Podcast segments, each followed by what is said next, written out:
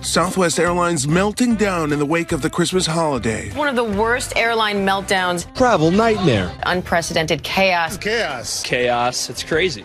When Southwest Airlines underwent a historic meltdown during the Christmas travel season and canceled nearly 17,000 flights, politicians pounce like passengers on a second bag of free peanuts. Well, they need to take care of their passengers and they need to take care of their employees. It's an unacceptable situation. But what about the FAA? When its notice to air mission system, which gives pilots information about flights, crashed due to a corrupted file, the agency halted all domestic air travel, triggering 1,700 cancellations and 9,000 delays that screwed up air travel for days. Secretary Buttigieg has pledged to get to the bottom of it all and update the system with the single mindedness of a TSA agent confiscating your toenail clippers.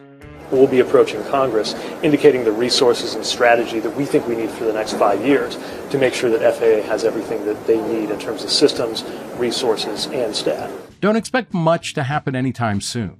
Minnesota Congressman Pete Stauber introduced legislation to modernize the notice to air mission system in 2019 and 2021, but it ultimately went nowhere. And when it comes to the air traffic control system that actually governs all takeoffs and landings, the FAA is about two decades behind other countries when it comes to directing air traffic.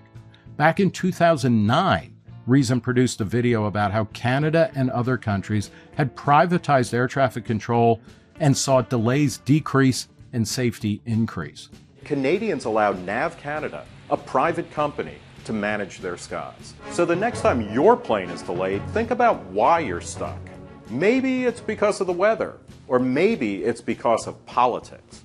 What would actually produce safer, cheaper, and less disrupted air travel? More deregulation. Inflation adjusted ticket prices declined 60% between 1980 and 2020, which explains how air travel went from something only businessmen and the wealthy did to a common practice. But too many aspects of air travel remain under government's inept and stuck in the past control.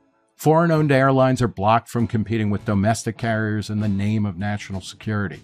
The number, placement, and operation of airports are controlled by various levels of government, leading to insane monopolies and fewer flight options in places such as Atlanta, Denver, and Vegas. Even in today's less than free market, Southwest will have to fight like hell to win back customers by keeping prices low and performance high. The FAA and the government more generally doesn't face the same pressure. We'll see which one fixes its problems before the next Christmas travel season.